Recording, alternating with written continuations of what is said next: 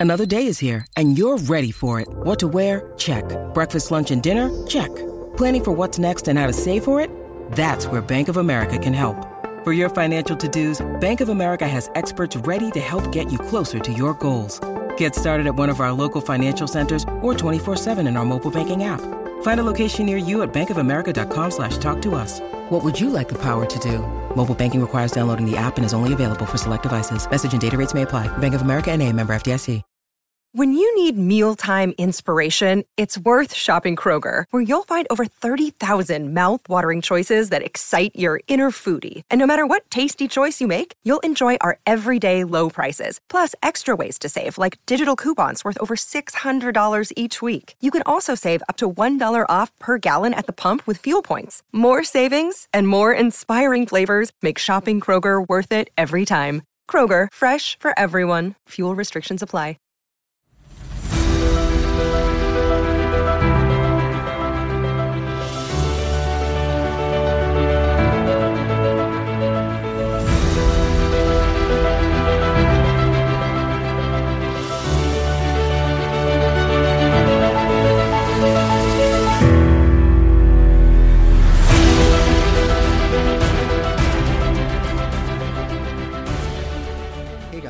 Welcome to the newest episode of Dimming the Gaslight. You know me already. My name is Mac, and thank you for coming back for episode 16. Um, before we get started, I wanted to send out a special thank you to Regina from Pain to Power. Uh, Regina, if you're listening, thank you so much for doing that episode last week. That was a absolutely fire episode. I got so many responses from people about how much they relate. Regina was telling me too; she's gotten a lot of responses, and uh, I'm really glad you guys liked that episode. I thought it was awesome. Um, also, I have an amazing guest for you guys today, and there's there's a story that you guys are about to hear that's going to make your heart pump. Um, but before we get started, you know I got to plug my normal stuff. Um, you can follow me on Instagram, on TikTok at dimming underscore the underscore gaslight. You can email me if you want to be a part of the show at dimming the gaslight at gmail.com. And also, please give it five stars on Spotify. Please give it five stars on Apple Podcasts. Leave a review if you like the show. Please leave a review. Um, let's keep getting the name out there because you guys are doing amazing things by getting you know the word out there, and I really, really appreciate everything you're doing. Um, let's get to this next episode. It's really cool.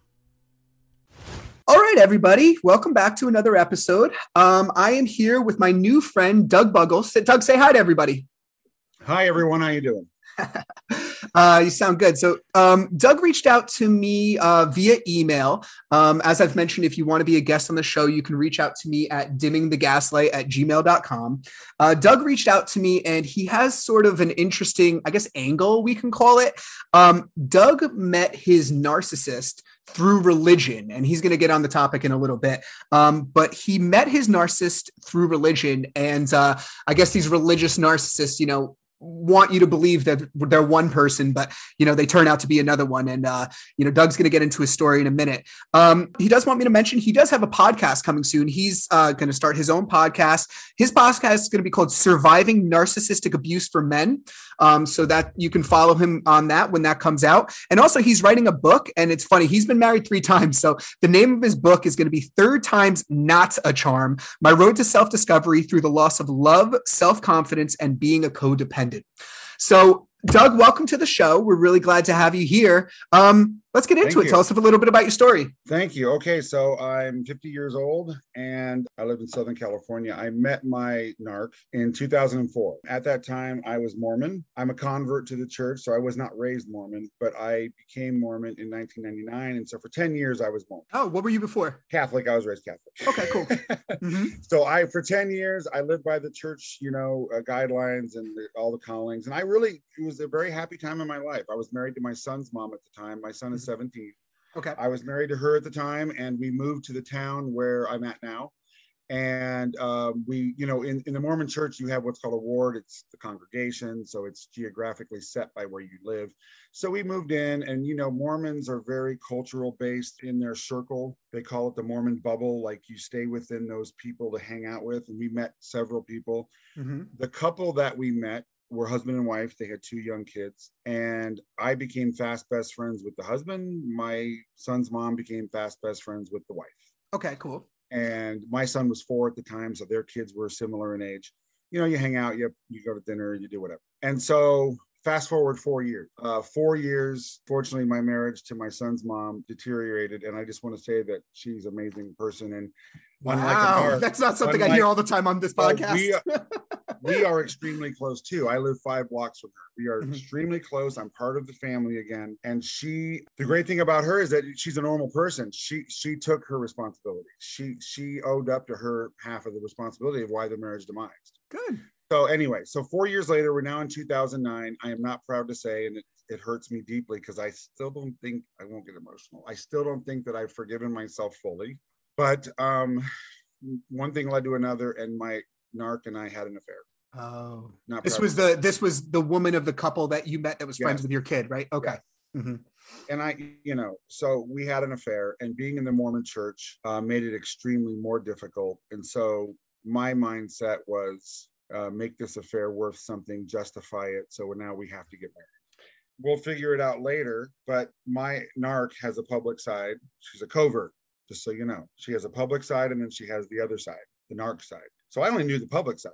Mm-hmm. You know, I knew the funny, the friendly, the beautiful, the the the, the woman that was sexy and whatever.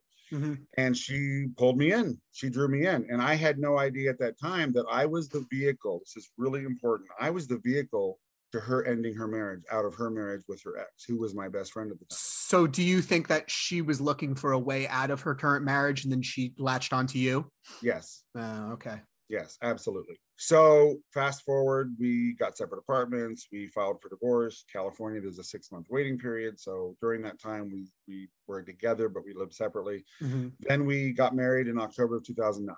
And from the very beginning, I had a very weird feeling that I had made a mistake. And I don't know if this has to do with the narcissism, but it's important to mention that, you know, in her vehicle, she had an older Tahoe, which she still has. That was their family vehicle. And I was the first time I drove with her and her two children in that vehicle, I had the most uneasy feeling of, oh my God, what have I done? Like I literally took my best friend out of the driver's seat, put myself in there. Oh. And now this is his wife and his children. Where are my where's my wife and where's my children? Oh boy, I, you probably were having like a little mini panic attack. Oh, oh yeah, nightmares. And and so, hey, but, you know what though? That shows that you're an empath, man. Oh, absolutely. I'm a 100% empath. I mean, it's it's to the extreme. I'm an empath, and so, but I made the best of it. I said, you know what? I got to make this work, and I was in love with her. I will not lie to you. I loved yeah. her deeply.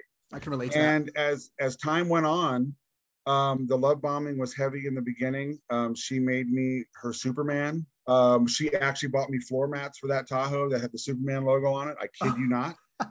um, she just doted on me, and I'm the best husband ever. And then I reciprocate with being everywhere, every time, every place, whatever she wants, pleasing, pleasing, pleasing her. You know, it's funny because your best friend was her former husband. She probably wanted to kind of like show you off a little bit to probably get back at him as well. Correct. Mm-hmm. And one thing I didn't mention, uh, it's very important. He was the common enemy. Yeah.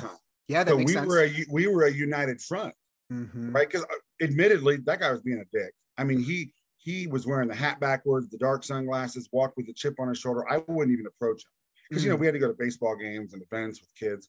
I'd see him, couldn't even approach this guy um, because he obviously hated me. I don't doubt it. I, mean, I don't blame him.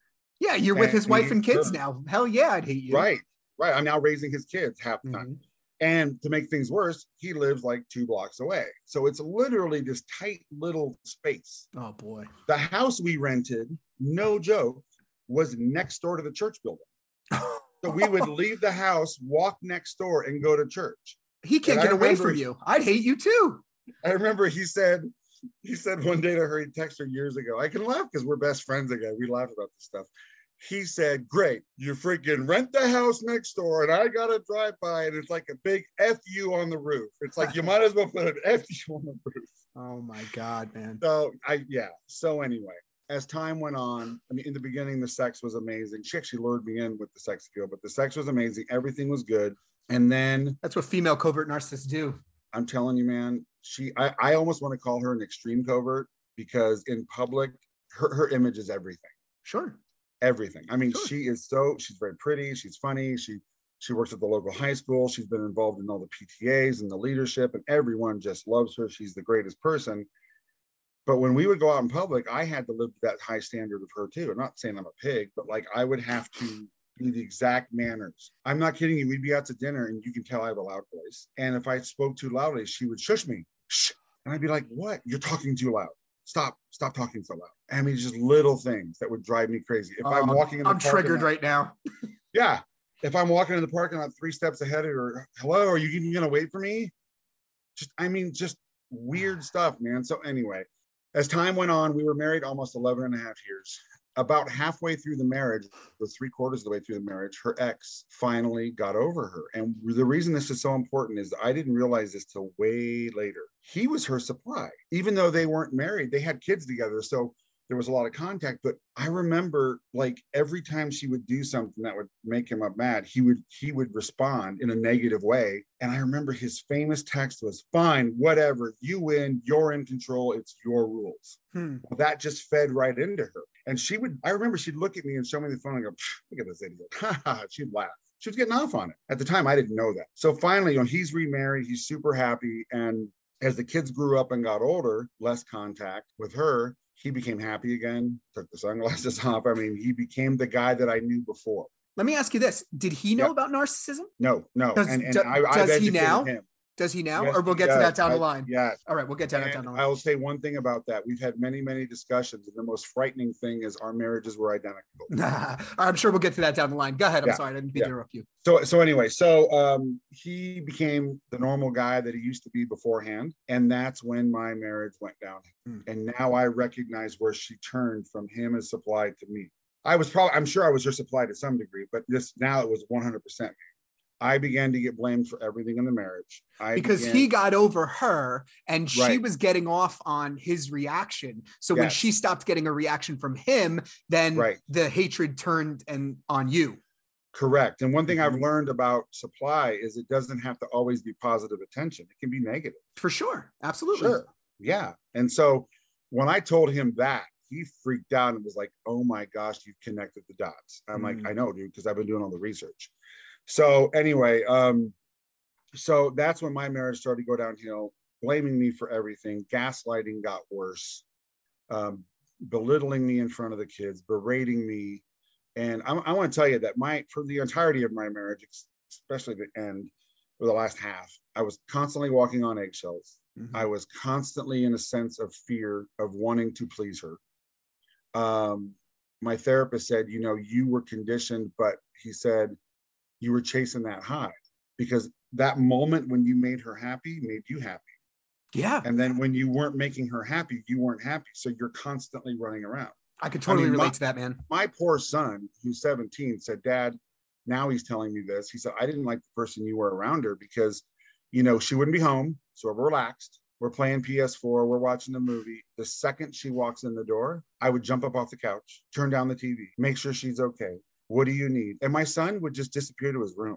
And the whole mood changes. The whole Yeah. atmosphere in the whole house Yeah. changes. It's torture. set the tone. Yep. yeah. Oh, gross. Go ahead. horrible. So I guess it was probably there, there was a defining moment with my son. Um, my son is six foot three. Oh, wow. He plays water polo and and and swimmer. He's a stud, just an absolute stud. And and and he it was about a month or two before I moved out, and he left his laptop on his bed. And remember, now, my kid's Mormon. I'm not saying kids don't be kids. He's Mormon. He follows the church guidelines. He's in the priesthood. He hasn't even kissed a girl yet. I mean, this kid is so innocent. And when I say that, I'm not I'm not being biased because he's my kid, but I know he does not do inappropriate stuff because he's he values his church membership. So anyway, he left his laptop on the bed in the morning, and she came out and accused him of having it there all night and doing inappropriate things, like watching inappropriate things. Mhm. And he says, "No, I don't do that." Fast forward, she got in his face, six foot three kid. She starts berating him and belittling him the same way she would to me. And when I saw a, sorry, when I saw my kid who's six foot three and he had tears in his eyes as this woman is pointing her at her, pointing at him, yelling at him, and she was she was interrogating him in a way where he got nervous, he got confused, same way I would, and his answers didn't make sense. So that just gave her more fuel to say, "Aha, you're lying." She actually said that to him. And that's when I finally stood up and said, That's it. I'm done. I got him out of there and I he never came back. And and that's when I made up the, my, my mind that I needed to get away from her. Wow. And again, I didn't know anything about narcissism. I didn't know anything about anything but the fact that something is really wrong here. I'm not myself.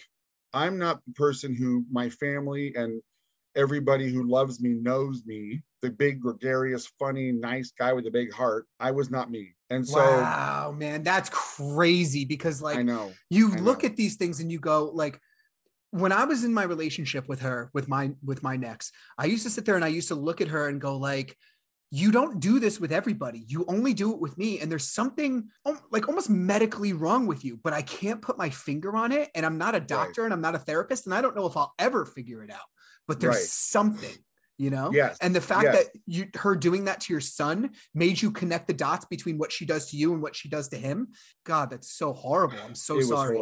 And and and also did so you know throughout our marriage I saw her discard people but didn't realize it was discarding. Her own sister her half sister she discarded her and won't ever speak to her again over something dumb Uh-huh. uh, a lot of former friends. Um, she she had this ability and I used to joke with her and I said you know it's really weird. You have this ability to just cut people out of your life and just shut them off. And, and, and I don't know how you're able to do that. And I really can't remember what her response was, but I did mention that to her one time. But again, being under the psychological abuse, I didn't know what it was. And but I and I believed her. Everything, every reason she told me why she was cutting these people off, I believed. You want to know why? Because in the beginning, she showed you that beautiful side of her, and you want to believe that that's really the beautiful person that she is. Correct. Mm-hmm. Correct. That, that's exactly right. And so she used to talk about people all the time behind their backs. Mm-hmm. Of course, her ex, his wife, even their, even her daughter, she would you know rip her all the time. She'd rip friends. She would just talk behind their backs. And then I was always fearful when it would happen. And I even said to her sometimes that her guns were pointed at them. And now the guns are pointed at me, you know, and, and I'd go along, all along with it while the guns were pointed at other people. When it was pointed at me, I would have a physical reaction. I am not kidding you. This is weird. Every time she confronted me, every time she would argue with me, my left foot would tingle on the bottom, like somebody was pricking me with a pin. Wasn't painful, it was itchy as hell. And I would move my toes in my shoe, and I'm sitting there, my foot starts itching. And then I get dry mouth, and oh my Oh my- hands get clammy, and I can't speak. And I've Dude. learned that's the fight or flight in the brain. Yeah, man. Oh my God, that's so crazy. So, you know, I've mentioned on other podcasts that like certain things that guests say on the podcast trigger things that I forget about until, you know, somebody on the show says it and then you, I remember. So, um, do you know what TMJ is? Like lockjaw? No, oh, I've heard. Okay, I've heard. It's called locked up. TMJ. I I was seeing somebody because I would just be talking and my jaw would lock up, and I was like, "Oh boy!" Or um, I started getting really bad um eczema on my shins, and I was like, I might they would I would scratch until I bled, and it was funny because when I got out of the relationship, I find out that there's physical symptoms that you get due, due to the stress. So the fact Yeah. that you had that tingling feeling on your foot makes all the sense in the world because you have these really odd physical symptoms due to this unbelievable amount of stress that Yeah. you're under. Yep, and that's exactly right. And we'll get to back to this in a minute. But fast forwarding during the separation on the date nights, we had our first lunch together and we got into it and it started to happen again. And I told her about it. She was like, "Oh, whatever. That's that's crazy." But yeah, she's. the Oh, they have no that- sympathy. They have Oh, no, sympathy No, for no, your no, no. physical ailments. learned- Dude, before we knew um before we knew what COVID was, I had I'm pretty sure I had COVID, undiagnosed, but I was um making tacos in the kitchen and I was cutting on- onions and peppers and stuff, but Mm-hmm. I couldn't breathe, man. Like I had this really bad, I was like like gasping for air. And she was like, Oh, stop being such a baby, stop being such a drama queen. I'm no, I can't breathe. I can't breathe. And, I- and she's like, shut up and make me dinner. Oh my God. when I can relate, dude. You just brought up something that I never thought of. When I would, when she was sick, I would take care of her and pamper her. When I was sick, she's a germaphobe. Get in the bedroom, stay away from me. Don't just get, but here's some medicine, get better. And then if I felt bad or if I complained, oh, you're milking it. You're milk. That was the, you're milking it. And one other thing was when we got, I know it's a different subject, but I just thought of it. She never showed me any affection at, you know, and I would ask her, and this is one of the most degrading things she ever did. I brought it up to her. I remember we were about to leave the house. We're standing by the front door, and I said, You know, I would love it sometime. If, oh, oh, because when we go to church, her ex was there up in front of us with his wife, and she would have her hand on his back, kind of rubbing it, whatever, what guys like, you know. Yeah. Mhm. And she go, "Oh, that's so gross. Look at that. Oh, that's so sick. That's so stupid." And I'm thinking in my mind, God, I wish you would do that. But I would kill for that. because I was afraid. So one day we're standing there, and I said, "You know, I would really love it if you showed me some affection or whatever." And you know what she said to me? I'm not kidding you. She goes, like I was a dog, and she did the motion with her hand, and she goes, "Oh, do you need pets? Do you need pets? Oh, you need pets." And she would stroke her hand in the air like she's petting a dog. As you're saying that, I can't even tell you. I just got so internally angry just now when you just said that. I just got so angry. And, you know, as men, we get looked at like you're not allowed to get angry. Right. But like that patronizing thing you just did, not only did I feel that because that's the kind of shit she used to do to me, but it just made me so angry. And you're like, I'm not Right. allowed to act on it. You know what I mean? Right. I didn't. I I, I kind of laughed it off, fakingly laughing at it, but it hurt me so much. Yeah, I feel you. So okay. So moving Anyway, on. So we- yeah. finally at the end, we're. Uh, I was so out of it and depressed and pissed about my son. I finally decided to ask her for it. Okay. At first, I, I'm totally 100% truthful. I asked for a divorce. Okay. but then I took it back and we, I was out of town. I'm a traveling uh, outside sales rep, so I was up in uh, Northern California at my hotel. I can't even go to that hotel, by the way, now because that's a huge trigger where we had our huge blowout Sure. on the phone with the counselor. And I, I asked her, I, I- I took it back and asked her for a temporary separation. And she texted me back and said, What does a temporary separation look like to you? Would you be home or would you be somewhere else? And I said, I would be somewhere else, but you'll always know where I'll be. And we'll go to counseling and we'll do date nights. She said, Okay, she agreed to it. I mean, now her big battle cry is, I abandoned her. That's what she says. So she tells her friends, I abandoned her and I left our family. Well, of course, because she's got to control the narrative. Correct. So um, we, I came home from the trip, went with a friend, got some personal items, um, went to stay at a friend's house. Um, that ended up turning into three months. Um, we, this was last April, May, and June. We're going on date nights. We're doing marriage counseling. But the craziest thing was from the very, very beginning, she cut me out of her life quickly. She wouldn't let me back in my own house. I paid all the bills too during the during the separation. I paid the rent, the, all the stuff, and because I, you know, I told her, I said, I'll still pay for everything. I'm staying at a friend's and whatever. And she has a full time job, by the way, too. So I paid for everything, and I would. I remember the first time I went to go pick something up. Um, it was outside. She came outside. She was really friendly. This was early on, and I had my hydro, the empty hydro, water hydro, and it was hot. And I said, Hey, if you don't mind, I'm going to go in the house and fill up my hydro. Mhm. And she goes, oh, oh, oh, I'll, I'll do it for you. And it was just weird. I got the vibe. And I said, and my comment was, well, wait, I, I can't even go into my own house. Now she's looking the other way. She snaps her head around at me and she goes, You don't live here anymore. And I was like, Whoa. I'm like, I got my buddy waiting in the car. So I'm like, Whoa. I said, It's still my house. I'm still on the lease. She goes, Well, I didn't invite you in. So then she goes in, gets my water. Then she comes out and she goes, Oh, by the way, I found a cigar on your son's bedroom floor.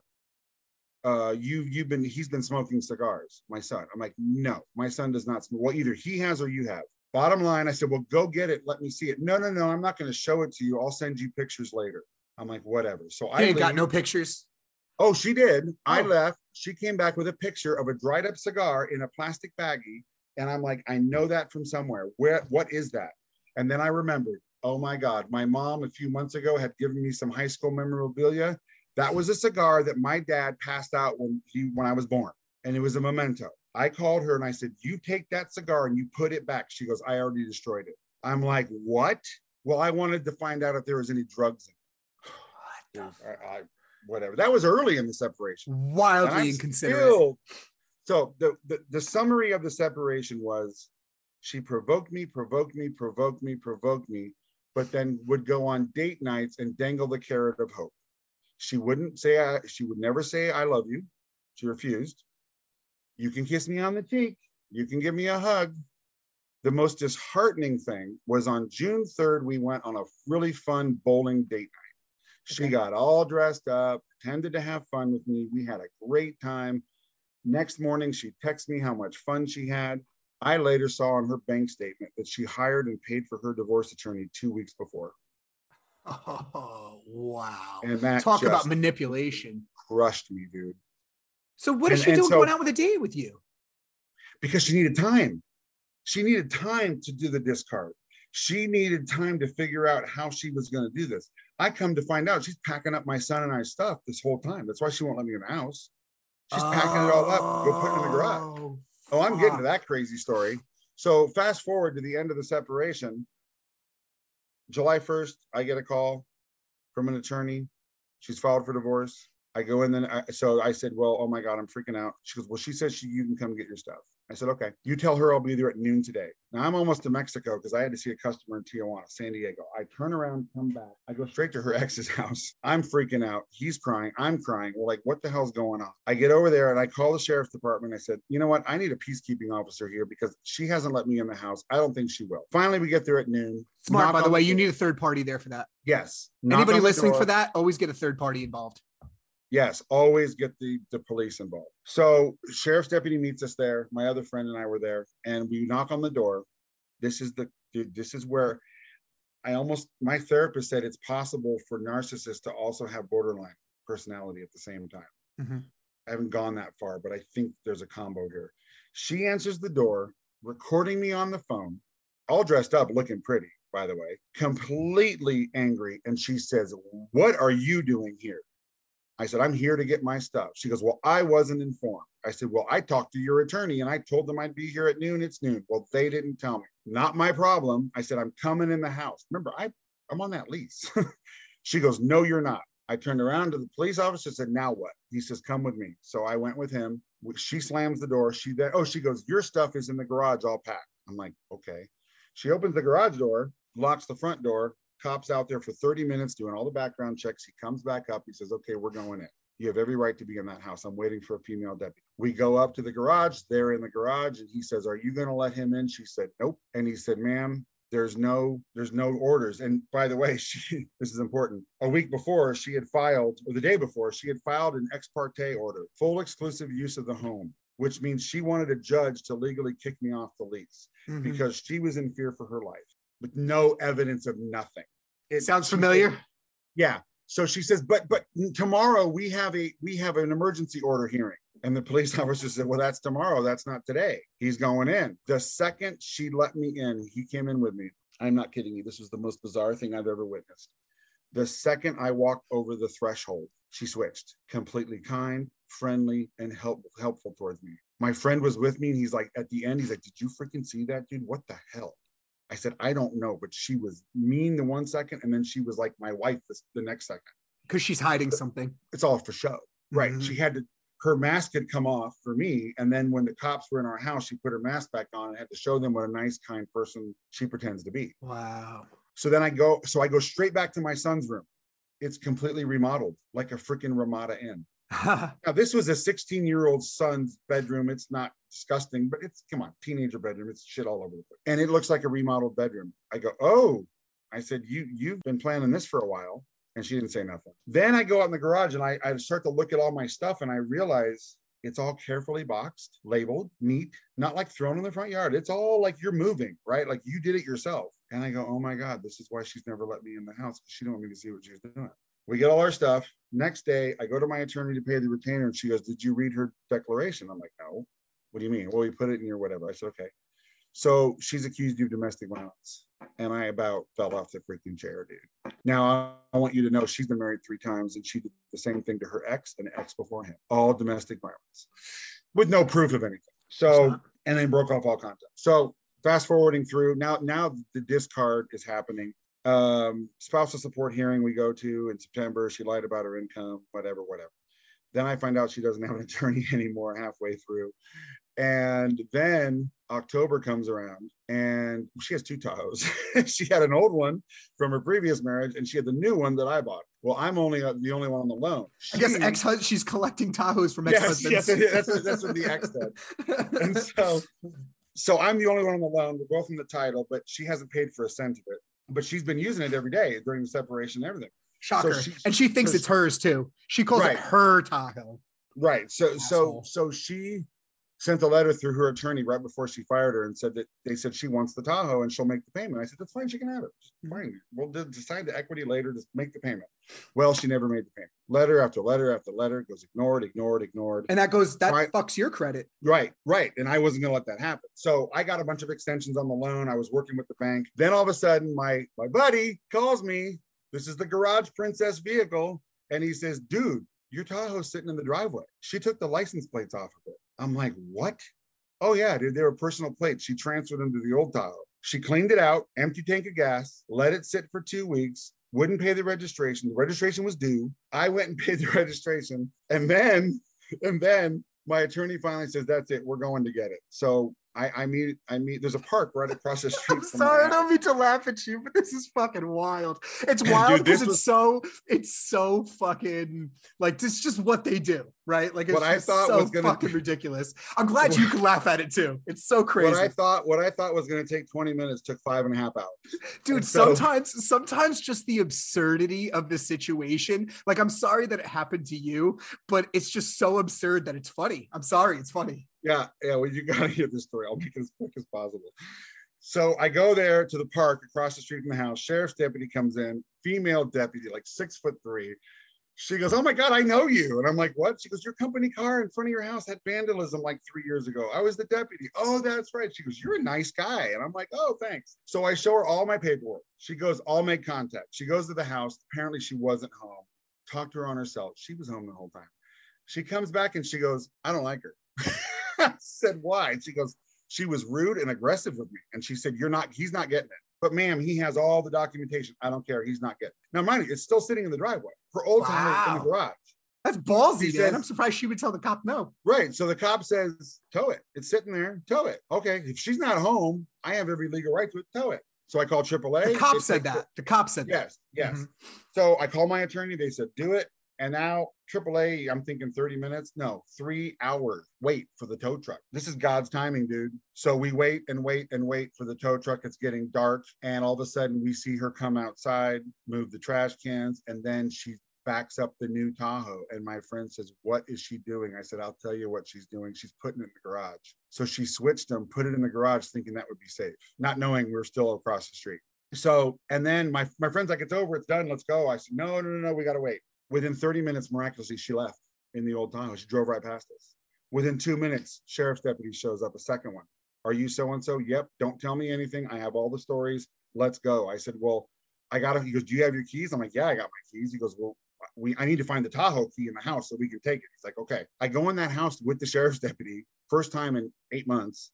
And he says to me, "This is the funniest. This is the most bizarre part. This is the victim mentality." He says, "Okay, I, I, you show me all your paperwork. With for my peace of mind, can you show me anything in this house that proves you used to live here?" And I go, "Uh." I look up on the wall. Now this is four months into it. I'm evil. I'm an abuser. I'm this horrible guy. I look up on the wall. Our family portraits are still up. Me kissing her is still up. And I look and I go, "Right there." He shines his flashlight on my face. He goes, "Yep, that's you." I'm like, "What the hell is she doing with my picture still on the wall?" Anyway, couldn't find the key. Mine are too if it makes um, you feel any better Was that? mine are too in my home if it makes you feel any better It's the victim. It, it's so when people come over, she can go, "Oh, look at me, poor me." look at the Look love i lost keep going i'm sorry Yeah, it wasn't me, it was him. So anyway, I figured that out too. So anyway, tow truck comes, we take it, and then get it to my house. And my friends were like shocked that I got it.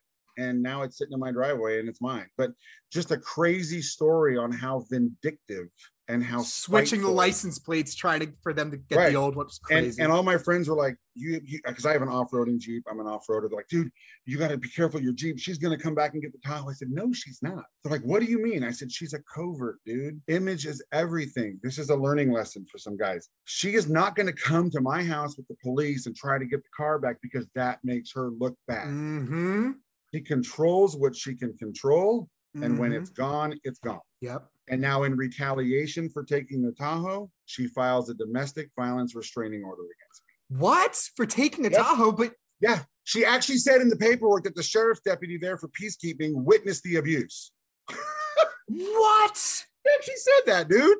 no way Yeah, yeah. So The next day, I find out about the restraining order. The temporary order was denied. The judge actually wrote in the temporary order, no evidence of domestic violence is present and no no facts to show anything. But I still had to go to the hearing. So oh My God. my house is on a my, the house is on a really busy street. I go by it all the time. I just drive down the road. I, I pass the house. So she, we get into court, and the this the, the domestic violence, and the judge, the female, and she says to her, "Do you have more evidence? Because I I didn't grant your temporary." She goes, "Yes, I do." Now remember, she's representing herself at this point. She goes, "Okay, what's your evidence?" And she, "I'm not shitting you, dude. I'm not kidding you." She goes, "Well, he drives by the house." And he looks at the house as he's driving by. And my daughter and I are terrified. And the judge goes, Well, what does he say to you when he drives by the house?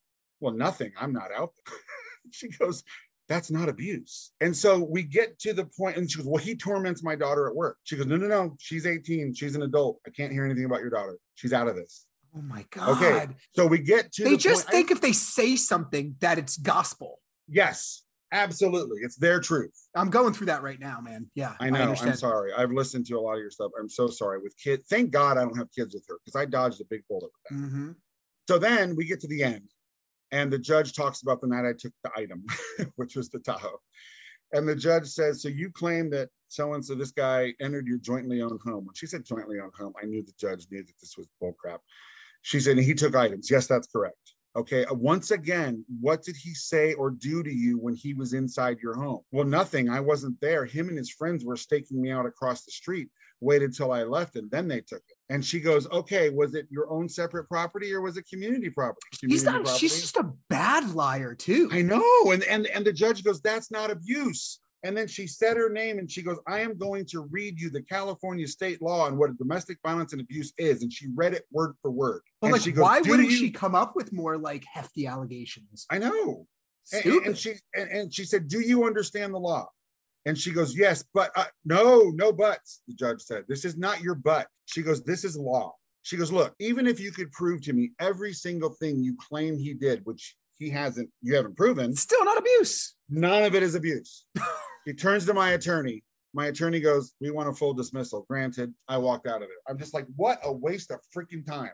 I can't imagine that's got to be such a rarity, dude, because, you know, especially in my situation in most situations I hear are people with these just ridiculous allegations with no mm-hmm. evidence. Right. But like, she doesn't even make an allegation. She just says, he harassed me, and they're supposed to throw the book at you because Yeah, that's what she I said. know, I know.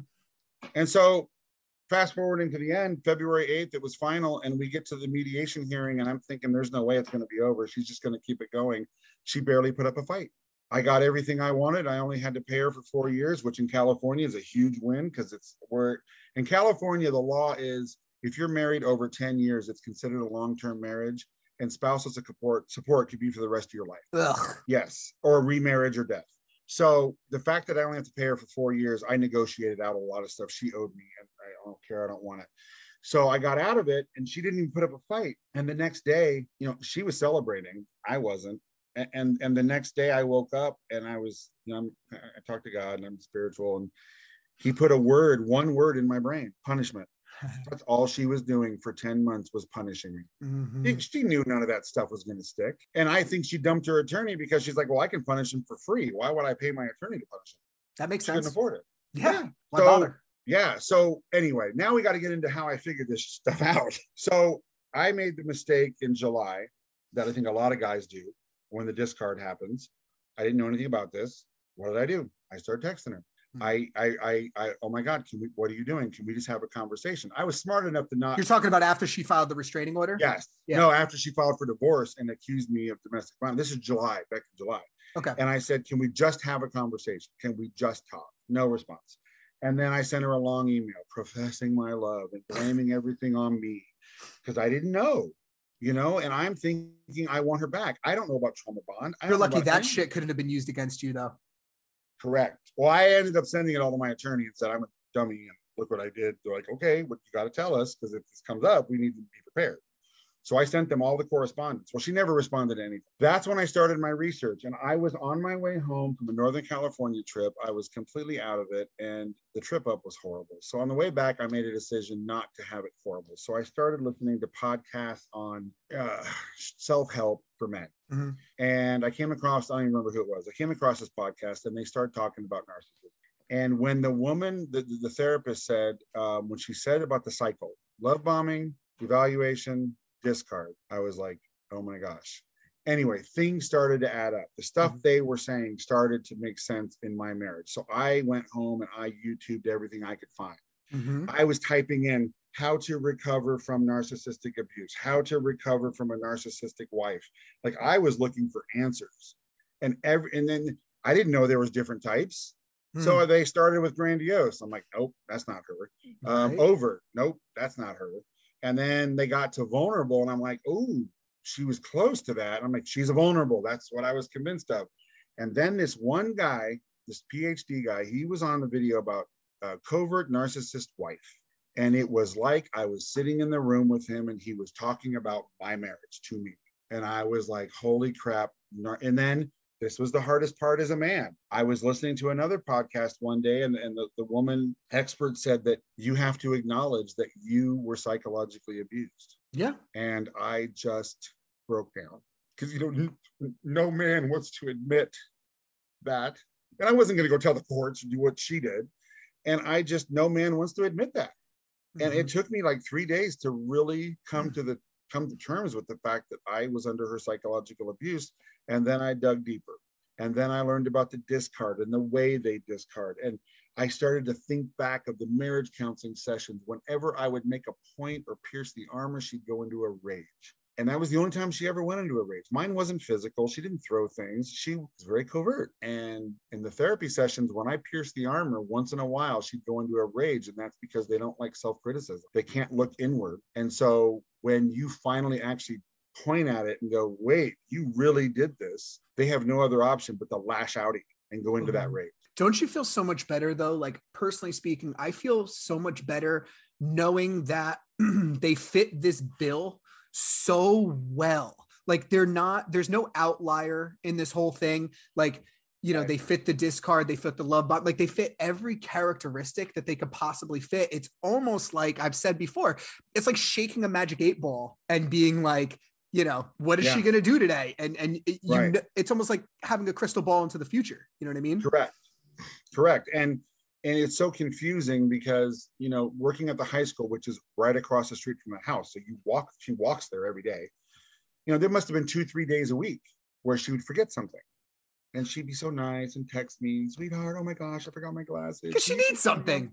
Right. So I would leave for work. Okay, I'd walk. I'd drive across the street before work. I'd walk in, and uh, you know, she was the front office lady. So you walk in, she's right there, and I would give her her things, and the coworkers would come by. Oh my gosh, you're the best husband ever. You're here for everything, and isn't he the greatest? And that's what I lived for was those moments. Because at home, it wasn't like that Yep. you know and so it's just i was constantly entrenched in her life doing whatever she wanted wherever she wanted however she wanted chasing that high of pleasing i know We all do it. All of us men, we do it. so the other thing that really helped me was on facebook i joined a narcissistic abuse group private for men Mhm. i don't know if i can say the name Go for uh, it. okay, it's called Male Victims of Narcissistic Abuse. It's Okay. real simple. Mhm. There's like 3,000 members. Mhm. And I went on there and I just started asking questions because I was so confused. And, and immediately, guys are responding to me and helping me, and re- they're living the same thing or similar things. And So there was awesome. this one question where everyone says, go no contact, go no contact, stay no contact. I was like, wait a minute, she went no contact with me. This is Yeah. confusing. I, you know, because I wanted her to contact me. I hate to say, Yeah. No, that makes sense. Don't don't hate to say that, man. That makes sense. That's Yeah. that's actually a really healthy reaction. Yeah, because there's no closure with a narcissist either.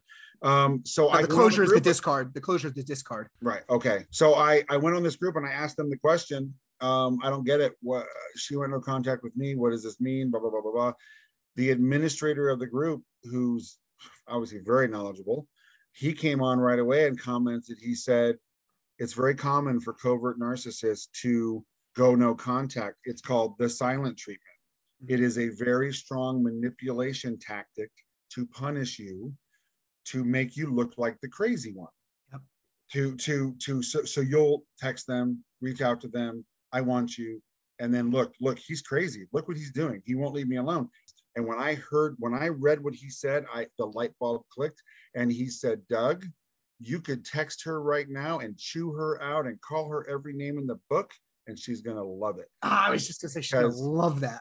because she, he said she will get a mental high off of it because she will know that she is still living in your head rent free and she still has power and control over. When I was reading this stuff, I mean, I was just blown away and it just helped me build my self confidence into healing. Wow, that's so good, man. That's that so many guys out there need to hear that right now. Yes, for sure. So it does it does get better. I can tell you that oh man, July and August I was at the pits of hell and I never thought it would get better and everyone kept saying, "Oh, overtime. No, screw you. it's not going to be Yeah. overtime" because I was so upset, but here I am now. It's been a year and I'm still not completely over it, but it's almost there, you know, and um who knows you who are you ever really over it? I mean, you know, the one thing that's great is I know what to look for now. I know Yeah. the red flags and the warnings, and it's just sad to me that she is manipulating for her own gain. She's But they have to get their supply somehow, Yes, and they get and she gets the reaction from them, and that's how she gets her supply. Correct. Yeah, Yeah, man. it's it's really sad. Yeah, that makes perfect sense, dude. And it is really sad. Um, it's a tough situation, but knowledge is power. And you have so much knowledge about where this stuff comes from and how she treated you. And I the story about how she was treating your son and you know, Mm. that tipping point, it's a lot. It's a lot, but you like you just said, you're a year removed and you're making Mhm. it through. And I Mhm. mean, I don't want to speak for you, but it sounds like life is better off. Oh, absolutely. Um, I've got a good job. I have um, family and friends who have supported me, an army of people. My son is five blocks away, and he said, Dad, when this all started, he said, Dad, I love you. And because I'm involved in everything he does, he says, I love you, and I'm sorry you're going through this. If you get back together with her, okay. But if you don't, it's fine.